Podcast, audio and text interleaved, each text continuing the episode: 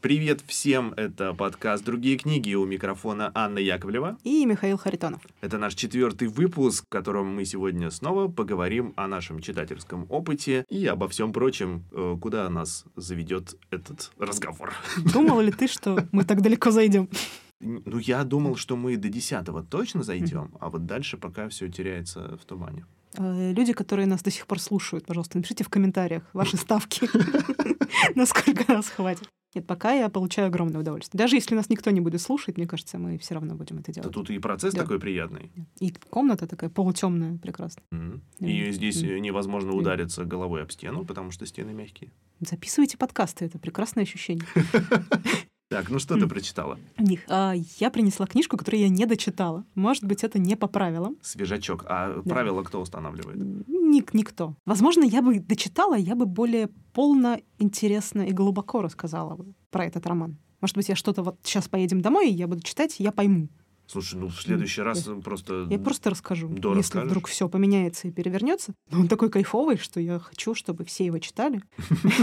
Так, это кто, кто, кто? А, Роман называется «Джеймс Миранда Барри», британская писательница Патрисия Данкер. А, Насколько я поняла, она такой активный, практикующий э, филолог английский. И мне это все очень напоминает по антуражу, э, как будто бы я читаю новый роман Баэт. Кого? Антонии Баэт. А, Есть у нее книги «Обладать», детская книга «Ангелы и насекомые». И это, на самом деле, роман для людей, романы, вообще для всех людей, конечно же. И сейчас расскажу, почему Джеймс Миранда Барри это книжка прям для всех, которую можно, которую я в магазине буду продавать на вопрос «мне что-нибудь интересненькое». Это такое интересненькое. Джеймс Миранда Барри Э. это три человека. А, нет, это один человек. Более того, это реально существовавший персонаж а, начала XIX века, английский хирург, который в первом провел успешные операции кесарево сечения, а, который работал в английских колониях в Южной Африке, на Карибах, в Канаде, кажется, еще, и изменил их там полностью жизнь и местного населения, и английских солдат а, одной простой вещью — гигиеной. Да. То есть он принес им эту новаторскую мысль, что после вскрытия трупа и когда ты идешь принимать роды, нужно руки помыть. А, про то, что выжигать какие-то бедные слои, вот эти опухоли на лицах городов, на телах городов, как говорят губернаторы, там, повторяя это все, что просто выгонять их смысла нет. Они переселятся на другую часть города и снова загадят там речку и будут жить. Нужно прививать им основы э, гигиенического мышления, собственно. Зажигать зараженную одежду, а не просто ее в речку сбрасывать и так далее. Но роман вообще не об этом. Понятно, что после книжки Петра Талантова «Доказательная медицина» читать его еще интереснее, как такую живую иллюстрацию того, как люди приходили к тому, что нам сейчас кажется очень естественным и, в общем-то, банальным, и, не знаю, как бы базовой какой-то вещью твоего бытия, особенно в этом году. Надо мыть руки. Вау. О, боже, ты понимаешь, Да. что Шелдон Купер об этом 12 сезонов нас предупреждал? Нуж- Должна была случиться эпидемия, чтобы мы наконец-то его услышали. А я Да. хочу вставить ремарочку. Я, я вспомнил потрясающую историю из этой серии. Она относится к тому периоду, когда люди открыли антибиотики. Это, как мы помним, Первая мировая война. И стало понятно, э, как можно избежать э, гангрены и вот этого заражения э, при страшных ранах, которые люди тогда вообще впервые в своей истории получали. Было несколько вариантов. То есть антибиотики победил как самый э, такой быстрый какой-то доступный способ, но был еще вариант подсаживать туда личинок. А я тебе скажу, в чем смысл. Эм, эти личинки, какой-то там специальной мухи, они эм, выделяют свой пищеварительный фермент и растворяют все омертвевшие ткани. Но только омертвевшие. Живые они не растворяют. И таким образом они идеально стерилизуют рану. И э, были э, опыты, б- были записаны результаты, что э, солдаты в ранах, которых поселились вот именно вот эти личинки, они выздоравливали, все было прекрасно, рана сп- спокойно заживала, потому что она была стерильна. Но это был очень странный такой, очень прям фриковатый способ, и его, конечно, никто не использовал. Ну, то есть, когда антибиотики перестанут действовать на нас в ближайшие, я так понимаю, несколько десятилетий, Именно мы так. вернемся к личинкам. Природа, она нас не оставит, да. Еще неизвестно, к чему нас приведет иммунитет к коронавирусу. Это стопудово какая-то эволюционная такая еще одна штука развивающая. Я надеюсь, что он избавит человечество от похмелья, например. Есть какие-то заказы Вселенной? Вау, Да. кстати, это мысль. И мы все сопьемся. Может, и не самый плохой вариант. Возвращаясь, Джеймс Миранда Барри, реальный хирург, э, реальная его история. В чем цимес? Джеймс Миранда Барри никогда не был женат. И историки разнятся, я сейчас немножечко почитала какие-то и Википедии и прочее. В одном источнике пишут, что узнали о том, что Джеймс Миранда Барри, известный хирург, э, чуть ли не ловелас, любимец женщин, оказался женщиной в момент вскрытия. Биологически. Биологической женщиной. А другие говорят, что это узнали, что узнали об этом и подтвердили только через сто лет э, через анализ почерка. Женские письма и мужские письма были написаны одним человеком. Но, тем не менее, это факт при рождении его звали... В, в романе его мать зовут Мэриэн, и это такой амаш его настоящему имени. То есть он родился как девочка. Подожди, имеется в виду, э, в смысле, биологическая э, девочка, Да. а не интерсекс? Нет, полностью девочка-девочка. То есть, получается, которая Маргарет Н. про- прожила жизнь как мужчина. Да. А, в, в оригинальной истории настоящей, насколько я прочитала, более того, это была рожавшая женщина. Обалдеть. А, в 14 лет я так поняла, что она подверглась изнасилованию, родила ребенка. Ага. настоящая Маргарет Энн. И под руководством, то есть там какой-то произошел заговор, который очень классно сформирован в романе, написан, что все это происходит в середине э, лабиринта вот этих вот из кустов каких-то вот этих вот викторианских, там тайный Жесть. заговор, там все говорят, все, дальше ты будешь мальчиком. А почему мальчиком? Потому что ты очень талантлива, ты можешь стать очень крутым врачом. А, Единственный способ прожить эту жизнь с карьерой, с удовольствиями, с человеческим признанием, не как самки, а как человека, а, это получить образование. Образование может получить только мальчик. Мгм. Мы надеваем на тебя штаны. Это даже не самостоятельное решение о перемене гендера. А, и ты идешь учиться на врача. Более того, это очень талантливый и хирург, и акушер, и как бы как врач начала 19 века, врач по всему. А, очень харизматичный, м, ой, вообще непримиримый ко всем. То есть он, куда он приезжает, в какие места он всех строит. А, очень любознательный. Очень кайфово читать про то, как он во всех новых местах идет и знакомится не с врачами, там, не с городом, а с местными знахарями, целителями, гадалками и делит с ними бизнес, короче, территорию. Обалдеть. И говорит, так, я беру роды, ты вот это. То есть человек еще и как бы жизнь прохавал на многих уровнях. Очень классный персонаж, который проживает всю жизнь как мужчина, потому что это его социальный выбор. И что читатель ждет у нас, что рифм и драма, как э, женщина в мужском теле переживает свои вот эти вот идентичные вопросы, там, может быть, физиологические какие-то особенности, а, как она там что-то не достает. Я ждала вот этого. Я думала, что сейчас у нас будет внутренняя буря переживаний того, кто же я на самом деле. Нет. Очень крутой, авантюрный местами роман. Эротический, очень классный, очень смешной. Приключения человека в очень странном мире. Ну, слушай, тогда да. Я почему и спросил, что это просто женщина, которая проживает именно в мужской роли. Э, Ну, то есть это не про, не про трансгендерность и не про Нет, дисфорию. Ну, нет. тогда, конечно, откуда драма? в них. И меня очень удивляют, на самом деле, рецензии, которые пишут, что это вот роман о гендерной идентичности. Про идентичности я согласен. Тема-то да. именно об этом. Тема, да. Но, во-первых, э, несмотря на то, что несколько глав из романа написано от первого лица, от Джеймса, э, он никогда не проговаривает свои чувства, мысли и так далее. То есть ну, весь этот рассказ о действии. Пошел, сказал, сделал, увидел, поборол эпидемию холеры, отмазался от э, дочки генерала, который очень хочет за меня замуж. Ну, тут как бы не выйдет, дорогая. Где-то смешно, где-то трагично, где-то там свои отношения с матерью он проговаривает. И. по сути, единственное чувство, которое я читала, это его влюбленность в девушку Алису, подругу его детства. И очень интересно, что Алиса знает, что это женщина. То есть она его знает с тех пор, когда он был девочкой. Слушай, какой-то... Это классно как вообще, правда. вообще- Да. А и у меня это просто... такая чистая, искренняя, безосновательная любовь двух людей друг к другу. У меня просто вопрос, а Ну, как, конечно. как вот э, он жил-то? Как-то нормально. Куча костюмов, платьев, я, видимо, Ну, в как-то смысле, а, воротничок. органично себя чувствовал Да. в этом, да, получается? То есть, вероятно, это очень андрогинный такой персонаж. А, Ну, там постоянно говорят, что он маленький, он маленького роста, он щупленький. То есть, видимо, там проблемы с грудью не было, чтобы ее Мгм. спрятать. Э, И да. лицо, видимо, никого... Никого не смущало, да. То есть там все время говорят, что он А, слушай, а усы борода? Не было. То есть он гладенький, А, ну, типа, рыжеволосый. выбритый такой. Да, в них. Дев- все девочки в него влюбляются, потому что, во-первых, он красивенький, как девочка, а во-вторых, он от них шарахается, как бы, чтобы не провоцировать близость. И, то есть, он сразу еще и недоступный, еще и врач, еще весь такой загадочный, еще какая-то у него, значит, любовная связь с этой актрисой, вот, э, девушка, которая сбежала из прислуги и стала актрисой, которая играет Шекспира, естественно, в, Мгм. играет, естественно, в «Как я вам это понравится» и «Сон в летнюю ночь». Куча вот этих литературных э, и мифологических аллюзий, которых я тоже не нашла ни слова ни в одной рецензии, если честно. Я почитала зачем-то рецензии блогеров, и зачем я это сделала. О, И- да. И это как-то случайно на меня выпало. Там- Я хочу просто подчеркнуть это красным карандашом. Мы против лицензий блогеров. Ну, ребят, ну правда, что-нибудь, come on. пожалуйста, Ну, вы почитайте либо там, как что-нибудь еще. Да. теорию почитайте.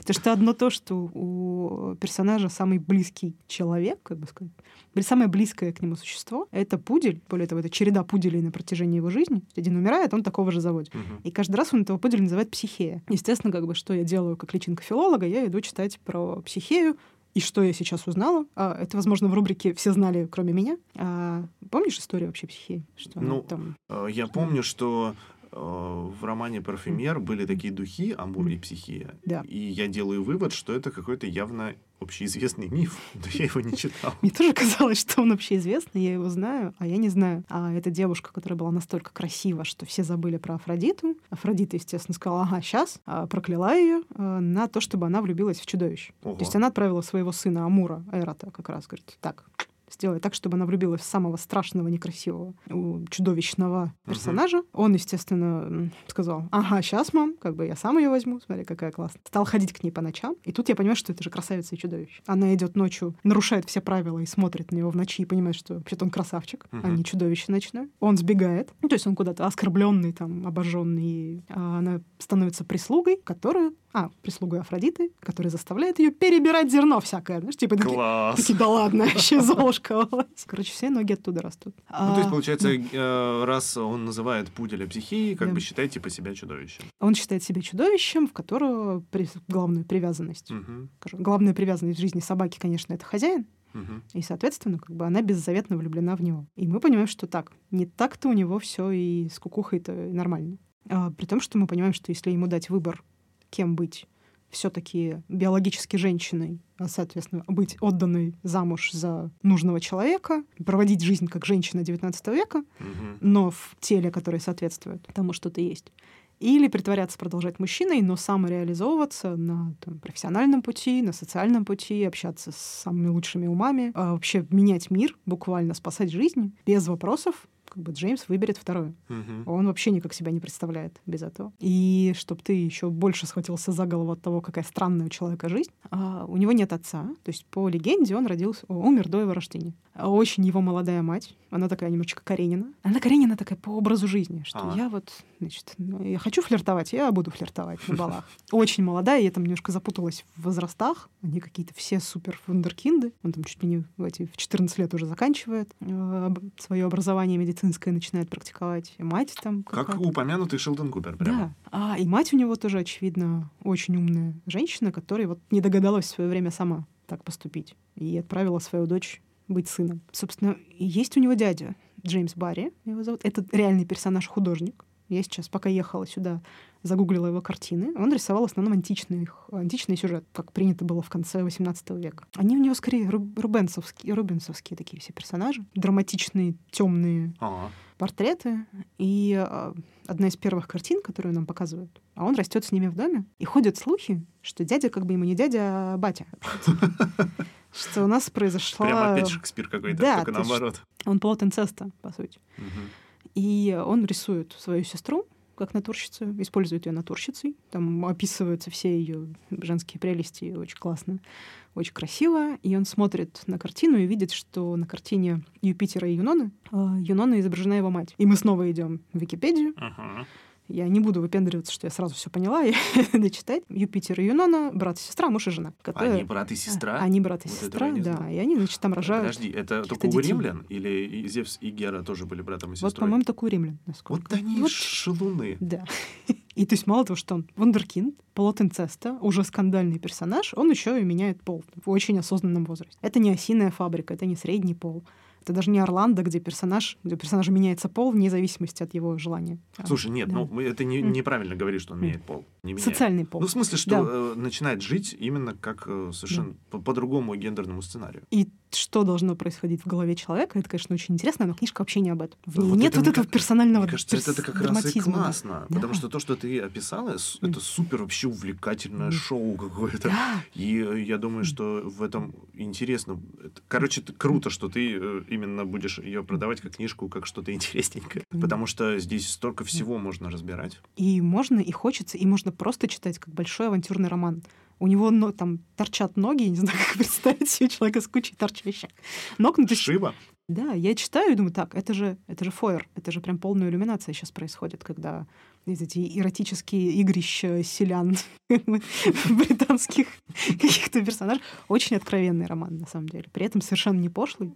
Я Да. давно не читала ничего вот такого. Я вот уже проглядывал э, в поисках отрывка для нашего сегодняшнего чтения. Он действительно очень такой эм, откровенный, э, не знаю, в тот ли этот оттенок смысла. Он очень открытый. Такой, а знаешь, как это... В- то, что для античности было характерно. а, не бесстыдство, а именно такое спокойное отношение э, к обнаженности, Да. к, отк- к открытости. в них. И, вероятно, это все тоже стилистически очень круто сделано. Каждая глава, их пять, кажется, всего по локациям, написано как будто бы как новый роман. А, меняется стиль. Где-то где выспренная такая пафосная идет речь. А, где-то совсем ироническая, чуть ли там полтовской роман включается. Тут как бы тут нужно хвалить переводчиков.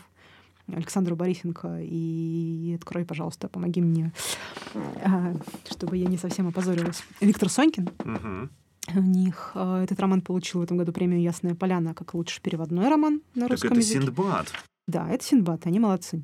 Синдбад очень крутые. да. Мы про них еще не говорили. И вот это интонационные переходы, они тебя тоже иногда обескураживают. Но все время ты получаешь удовольствие от того, что раз и новый роман, и новый роман. И, и что будет? Вот у меня осталось там страниц 40, и я предвкушаю, что, что ж там в конце. Потому что я, повторюсь, я ждала чего-то типа фильма про Дворецкого с Глен Клоуз. Да, да, да, да, Да. я видел, да. Да, про драму человека, который в угоду профессии меняет пол. А там прям драма. И что ей приходится через многое переступать и отказываться. И это совсем другая история. Ну вот из того, что ты описала про этот сюжет, я вижу это как э, жизнь человека, который осмелился немножко опередить свое время. А то как есть- поп- Я иногда думаю, что это прям попаданец. Человек Ну. хочет жить вот так, как мы сейчас можем позволить себе жить. Потому что, ну, сейчас на самом деле женщина может позволить себе жить как женщина, но при этом э, по пути вот такой активной социализации, а может на самом деле позволить себе жить как он. И Притвориться мужчиной и спокойно э, даже не бояться, что ее разоблачат. При этом у нас все равно есть э, куча рамок в этих сценариях. Ну да. И можно провести какую-то параллель, что а вот так тоже можно было. Всегда и так тоже можно было у Мгм. них. И он приносит какие-то идеи, то есть он такой немножечко да Винчи. У него есть дядя, еще, еще один дядя прекрасный, который не дядя, скорее отчим. Он сильно его старше, и он такой старший родственник, которого он очень искренне любит, второй муж его матери, который активно проповедует, пропагандирует идею отказа от рабства что все мы дети Божьи. И, э, а это такой период, когда уже перестали завозить рабов. Это Это конец, Карибы, да. конец же 19 века. Это серед- Ну вот там описывается середина, А, да, и он попадает в какой-то момент на Карибские острова, тоже с с солдатами его перекидывают, как полкового врача. Встречается там с дядей и э, говорит, я счастлив за дядю, что он в своей жизни увидел отмену рабства хотя бы на Карибах. Мне вот Мгм. нужно этот момент тоже прочитать, понять, как там это происходило. А, там начинаются бунты раб- э, рабов. Их перестают завозить, а значит, ценностью становится что? Роды. Они должны сами себя воспроизводить. Меняется отношение к человеку. Этот процесс наблюдать, как только э, младенец чернокожий становится ценностью, и тут мы понимаем, что вообще-то как бы и взрослый тоже ценный. И он не просто машина, которая, как только она сломалась, мы завезем новую из Африки. И этот процесс перехода в мире тоже очень классно показан. И как мы из викторианства попадаем, в общем-то, в индустриальный какой-то век. Он, кроме того, что он сам по себе интересный чувак, он еще и попал в такую мировую мировой период истории, когда все очень быстро менялось. Может быть, не так быстро, как сейчас, но гораздо более радикально. Кул. Я не- поверить не могу, что это реальный персонаж, потому что Да. ощущение, как будто бы это вот э, придумано, очень круто придумано. Э, Это все рассекретили и нашли спустя сто лет после его смерти. Есть, на самом деле, не одна книга про него, и документальная, и фильмы, я так понимаю, что снимали. И больше всего всех поражает, что это женщина-врач. Можно я сейчас максимально гоню, но в моей вселенной это будет так. Я себе в голове оставлю. А, вспомним в «Сексе в большом городе», как зовут самую мужеподобную героиню, которая носит костюмы и делает карьеру. Миранда. Миранда! Здесь я же еду и думаю сейчас, типа, блин, а не было ли у них некоторые мысли об этом? Э, Ну, знаешь, это, да, это, мне кажется, за гранью, но если это правда не совпадение... Может быть, мы просто не знаем какого-то архетипа вот этого в англоамериканской культуре. И тут, конечно, вспомнить кавалерист-девицу, как гусарская баллада. Да, да, да. Да, все, все уже было, как бы вся эта история. Она вот по духу, по атмосфере вот этого карнавала, Мгм. на самом деле книжку напоминает фильм своей вот нетрагичностью, веселостью и курьезностью, скорее, происходящего. Меня больше всего восхищает, что вот, я повторюсь, ну вот так можно. Ты можешь быть вообще кем угодно. Да, да. И даже сейчас. Я не знаю, читали ли люди, которые э, анонсировали выход книжки, она, кажется, летом прошлого года появилась на русском языке, и что всегда это вот социальная тема гендерной идентичности. Для и меня уже... она закрыта одной фразой, которая вот. говорит актриса. Кажется, я повторяюсь уже, но вот эта тема, что я хочу денег и независимость. А, я как женщина хочу. От фразы э, социальная тема гендерной да. идентичности хочется умереть э, да. в унынии мне кажется, что если мы делаем какое-то искусство э, на вот такие действительно сложные, очень социальные темы, то ее месседж стоит делать таким. Так тоже можно. Ну, потому что и феминизм, и движение за гражданские права — это же про свободу а не про драму. Хотелось бы больше ну, про свободу. Мы укушенные просто великой русской литературой. Ну, конечно. И ее осмыслением в 20 веке. Вот можно написать э, роман про осмысление травмы великим русским романом. Ага, да. такой уже был, мы про него говорили. Ну, про все это есть. И э, про социал, когда мы говорим про социалочку, я в этом плане читаю русский текст. Не потому что что там русский, значит, и социальный, и все остальное. То есть я не, хочу показаться там классно-патриотичной какой-то, а, но потому что если мы читаем про социальность, то я хочу понимать эту социальность. Как бы я вполне допускаю, скорее всего, так и есть, что я не считываю очень многих контекстов, которые вкладывают английские авторы английским читателям, каких-то историй, которые они понимают, а я нет. И в этом плане читать социалочку в переводных романах, ну, это нужно да. очень погружаться в контекст. И это, мне этого точно не хватает. Я не так хорошо знаю мировую историю. Потому что я очень плохо знаю мировую историю, чтобы понимать вот, эту ну, вот этот контекст социальный. Uh-huh, uh-huh. Поэтому читать авантюрный, классный, веселый роман — это то, что нужно мне. Я очень довольна, что я до него добралась. Что-то он очень долго ну, лежал. Ну, да. Я лично буду очень ждать э, новостей об окончании этого романа. И, может быть, это попадет в следующий выпуск. Ты же хотела еще про комиксы поговорить. У нас немножко времени есть. Да. А, прекрасное издательство «Бум книга» разродилось в октябре, в ноябре Э, пулом из четырех сразу комиксов. Я очень люблю эту их серийность. Они выпускают не по одной книжке раз в неделю, и ты не успеваешь следить. А вот все лето почти ничего не было. И тут раз четыре новых классных комикса. Это «Просвет» Антония Кюн, совсем графический роман почти без текста о потере, преодолении этой потери. «Мой нью-йоркский дневник» Жили Дюссе. И очень коротко расскажу, что э, это история взросления в Нью-Йорке в конце 80-х. И это прям настоящий личный дневник девушки, которая зарисовывала каждый день, что с ней происходило. А потом они вместе с Мишелем Гандри, на секундочку. Чего? Да. они сделали из этого комикс. Угу в них. А, мне его было сложновато читать тоже, опять же, по насыщенности контекста. И я еще почитаю немножко про него и поговорю с переводчицей Анастасией Зольниковой, которая до этого переводила еще один мой любимейший комикс «Веселый дом». А, они сложны тем, что каждый кадр насыщен отсылками визуальными. И мне до сих пор очень сложно это читать. С большим удовольствием, но это совсем чтение комиксов — это другой опыт. И мне все еще не хватает этой оптики, чтобы читать не просто сюжетно, что происходит. Uh-huh. А, в этом плане, если вы хотите начинать читать какие-то взрослые, социальные, серьезные комиксы, вот есть «Араб будущего». Да, он тут где-то лежит Да, он где-то тут лежит, ряд Сату. Я... Вышла вторая часть. Я влюбилась совершенно в первый том, и я так понимаю, что будет еще. Очень жду, дорогая бум книга, пожалуйста, давайте делайте продолжение на русском языке.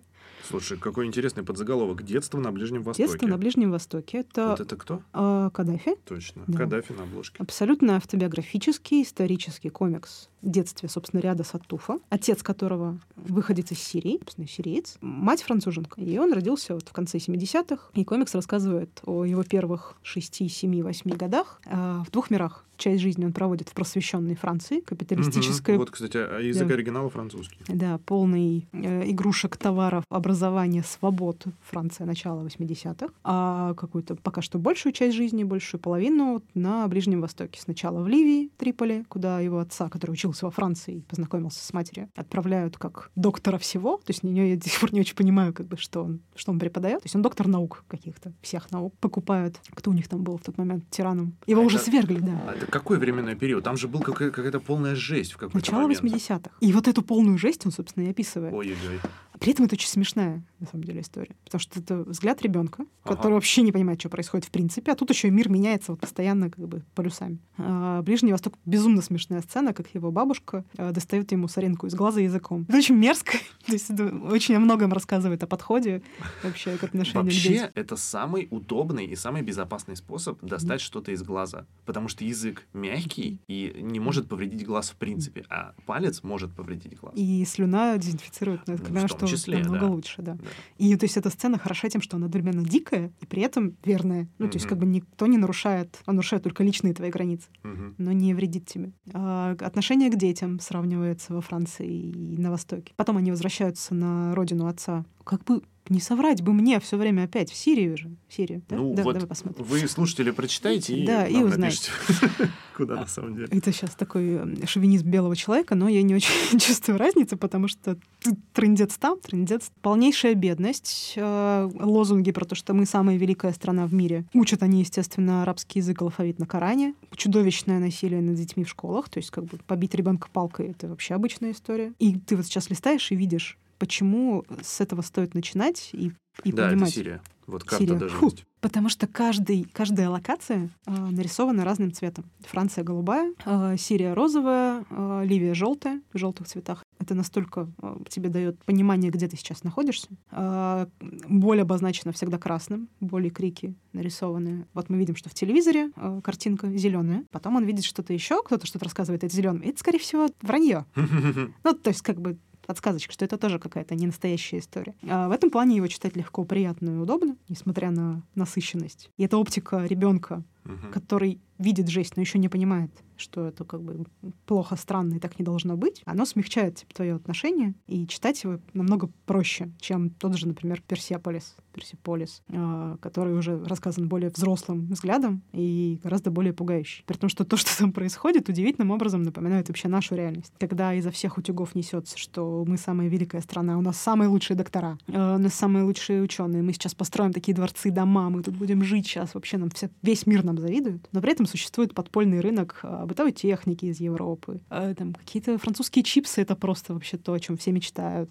Шмотки. Все как бы ребята, все, все генералы, естественно. Они все генералы, потому что у нас равенство. Советский Союз наш ближайший друг. Мы мечтаем поехать в СССР, когда все вырастет, говорят дети. А Они все исламские такие фундаменталисты достаточно. Но дома у себя мы можем и выпить, и свининки, и доллары, и, все запретное, все тут за стенами происходит. Классический перформативный сдвиг. Смешно, страшно читать, потому что что-то как-то мне это очень напоминает все, все происходящее, потому что там есть огромные виллы, в которых они живут. Самая большая комната в доме — это прихожая, приемы гостей. И самая дорогая комната — то, куда попадают гости. Да. А все остальное может быть трещины в стенах, э, да, полная нищета в доме, какие-то недостроенные дома, потому что налог берется за достроенный дом. Весь Триполи, он такой в Это- руинах на это самом деле хитро. стоит. Это Да. хитро. Отношение к животным. Есть совершенно чудовищная сцена, когда дети убивают щенка. Как реагирует на все это отец?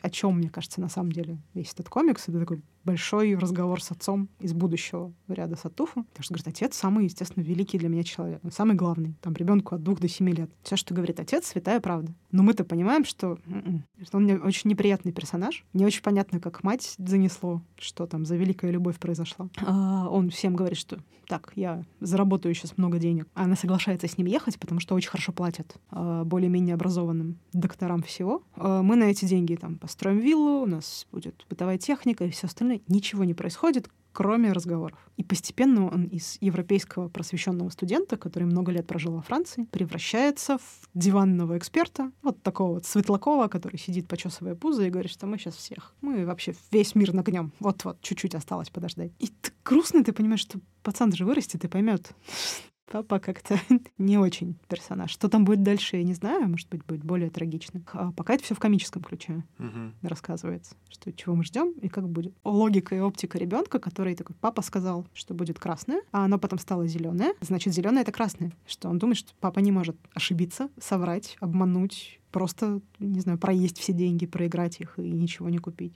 Значит, так оно и есть. Так оно... Но при этом что-то не то. Как бы не картинка мира-то не клеится. Что происходит? И хорошо, что вырос классный художник. Мог быть очень грустный человек, быть просто, просто грустный художник получился из Сантуфа. Художественно очень круто сделано, и я как бы их все собираю и коплю дома. Я надеюсь, что там много частей. Как минимум три. Я надеюсь, что их хотя бы шесть. Мы будем их читать много лет. И это такой миров... Он получил мировое признание, на самом деле, этот комикс. А, и если в России он приедет в Россию, то он соберет, конечно, очередь на автографы небольшую, то на французском фестивале комиксов к нему стоит на премьеру, презентацию нового тома, там просто километровая очередь. Это суперзвезда. В мире и комикса, и кино он снимается, кстати, и сценарист, и режиссер, и вообще такой активный парень. Я хочу посмотреть то, что он снимал. Да, мне бы хотелось, конечно, увидеть такую очередь, и мне бы хотелось, чтобы у нас все-таки немножко э, сдвигалось отношение к комиксам от э, восприятия этого как тоненьких каких-то...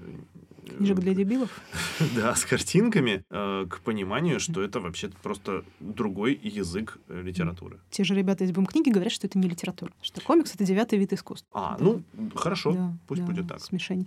И если у меня еще есть время, я расскажу про неизвестные. Анны Зомер, тоже один из э, их новых комиксов. Очень короткий, то есть я его прочитала буквально там за 10-15 минут. Возможно, стоит, ну как не стоит, стоит точно его перечитать, посмотреть на подсказочки, которые идут в начале. Как это часто бывает с э, какими-нибудь сериалами, когда ты пересматриваешь, например, «Игру престолов», и вдруг замечаешь, что в первой серии нам уже все рассказали, что вообще-то там все уже было написано, ты mm-hmm. просто не увидел. Ты видишь очень тонкий. Какая да? тетенька, э, у нее упала бретелька, и она держит подушку подушку, она держит к себе. подушку, прижимая ее к себе, потому что она скрывает а, растущий живот. О. Это молодая студентка, которая забеременела от профессора, и он этого, мягко говоря, не ждал. Ему это вообще не нужно. У него дома есть жена, он не любит детей, как бы жене говорит, что мы нет, детей у нас не будет. И снова Анна. Снова Анна. Ну что ж. Между прочим, там был перевод да. французского Анны. И вот две героини в очень коротком черно-белом комиксе, почти что стриповом. Студентка 18-19 лет, она не говорит родителям, она, то есть у нее растет живот, она не ходит ни в консультации никуда, она пытается понять, что мне с этим делать, как дальше жить. А у профессора есть жена дома, у них вроде бы даже как-то все хорошо, кроме того, что он говорит, я не хочу детей. Мы же договорились, детей у нас не будет. Они уже такие возрастные ребята. У нее свой магазин одежды, такой маленький бутик. И однажды, ну, то есть как бы мы читаем всю эту историю параллельно, она находит примерочный младенца. Кто-то родил ребенка примерочные магазины и оставил. А что делает нормальный человек в этой ситуации? Несет его в полицию, дом малютки, говорит, вот такая фигня, камеры смотрим, типа ищем что произошло. Но женщина очень хочет ребенка. И у нее едет немножечко И она забирает себе? Нет, она его не забирает себе. Она начинает его растить в примерочной, скрывая от мужа. На протяжении нескольких месяцев. В смысле в пример? Да. То есть она обустраивает ему там, люлечку, кормит, оставляет на ночь. А в примерочную типа больше никто не заходит? Ну или в какую-то подсобку. То есть она его растит в магазине. Вот это такая дичь. Так, вот это сейчас вообще, вот это поворот. И понимает, что реально ситуация вышла из-под контроля максимально. То есть проходит реально полгода там, или 9 месяцев ребенок растет, она его скрывает от мужа, от всех. И мы понимаем, что ситуация не может продолжаться вечно. Катарсис, он неизбежен. И он наступает, но его нужно прочитать и увидеть. Я не смогу его даже рассказать. Так как ты надо, вдруг не ты надо. понимаешь как бы в конце, как бы, что, что, о чем эта история на самом деле. А вырывается нервный смех, когда я говорю, что я так ржала над ней, потому что это реально очень нервный смех, очень странный. Ты не, не ждал. Раз и поворот в конце. Ну, как бы надо перечитывать с самого начала, чтобы понять, а вдруг я бы увидела это. Угу. И сразу должна была бы понять, но не заметила. Но я это себе откладываю пока. Я даже не знаю, что это за жанр. Очень странное какое-то комикс-эссе, какой-то анекдот. Я его сейчас это? пролистал, очень мало реплик, какая-то увлекательная рисовка, она очень простая, там очень неожиданные ситуации изображены. За каждой маленькой иллюстрацией какая-то своя вообще история. Можете попробовать найти, уже этого комикса нет в продаже, может быть, они переиздадут. Еще более маленький ее комикс «Дамы драмы». И там еще короче истории, а еще более мелко прописанные. И вот за каждой дамой драмой стоит тоже огромная история. Зомер это делает как-то вообще э, только так, возможно, как она это умеет. И это прям конкретно авторский комикс. Угу. Больше никто, ну, я не встречала, чтобы кто-то это повторил. Вот, вот типа читательский опыт такого комикса мне немножко ближе, потому что я не отвлекаюсь на реплики, и тогда я могу э, вот в эти картинки погрузиться, и я, да, понимаю, что я вот сейчас прочитал какую-то историю. Э, когда я вижу реплики, э, да. внимание на них вот переключается, и я продолжаю, типа, читать на автомате, это как текст. Ну, в общем, я еще не очень опытный читатель комиксов. Мне это тоже до сих пор очень сложно, я многие перечитываю, только чтобы это увидеть. И это всегда особенное напряжение, потому что ты не привык читать да. книжки так. Другая мышца да. начинает качаться. Да. Ну что, мы тогда желаем нашим слушателям э, качать разные мышцы. Почитай, пожалуйста, отрывок из Джеймса Миранда Барри, чтобы слушатели поняли, как круто написан текст. Кроме удивительного сюжета, это еще и классная огранка прекрасного перевода и стилистической игры. Ну, а на этом мы с вами прощаемся и приятного прослушивания.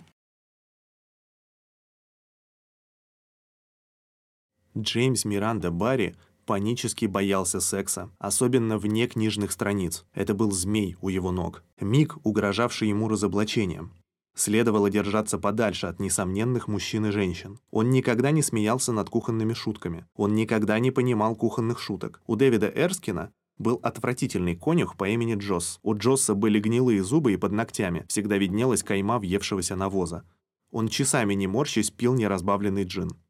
Именно он отпускал большую часть кухонных шуток. Конюх решил, что Барри нуждается в том, чтобы ему преподали некоторые фундаментальные истины, раз уж генерал где-то воюет, а несчастный задохлик явно даже не научился поигрывать своей тудочкой, когда гаснут свечи. Джосс поймал Барри в каретной, в мрачной пыльной пристройке, заставленной разбитыми престарелыми экипажами сомнительной конструкции с ненадежной подвеской. За этими древностями теперь следила ватага весьма предприимчивых пауков, развесивших изысканные полотна между потемневшими бронзовыми лампами и потрескавшимися сиденьями. Каково лучшее оружие мужчины в постельном бою? В один прекрасный день, мой мальчик, ты поцелуешь эту девицу Джонс, там, где ее горло переходит в отлогую грудь, и там, где ее розовый сосок поднимается над темными кругами. Ты обнаружишь, что твое ружье заряжено так туго, аж белый дым сочится из дула. И что тогда тебе делать? А вот что. Подними ей юбки, раздвинь мишень пальцами, она этого хочет, этого все они хотят. И не слушай тех, кто отнекивается. Вставь свое ружье в дырку глубоко как можешь и пли, пли, пли. Лучше ничего не бывает, освежает на весь день.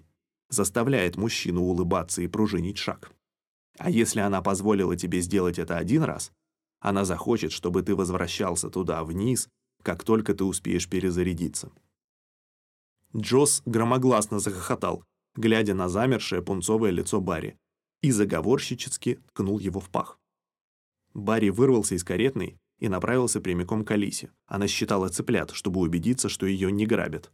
Наседка клевала ее голые смуглые руки, пока Алиса собирала маленькие песклявые шарики и складывала в выложенную соломой корзину. Ее пальцы нежно сжимались вокруг хрупких золотых комочков, дрожащих от испуга. Она встретилась взглядом с Барри, теперь глаза его горели бледно-белым яростным огнем, в котором сквозили гнев и страх. Десять, двенадцать, тринадцать, четырнадцать, пятнадцать. Все правильно, все тут. Давай, говори, что случилось. Барри рассказал о случившемся, поколебался, затем сообщил и о том, что конюх пощупал его между ног для вещей убедительности.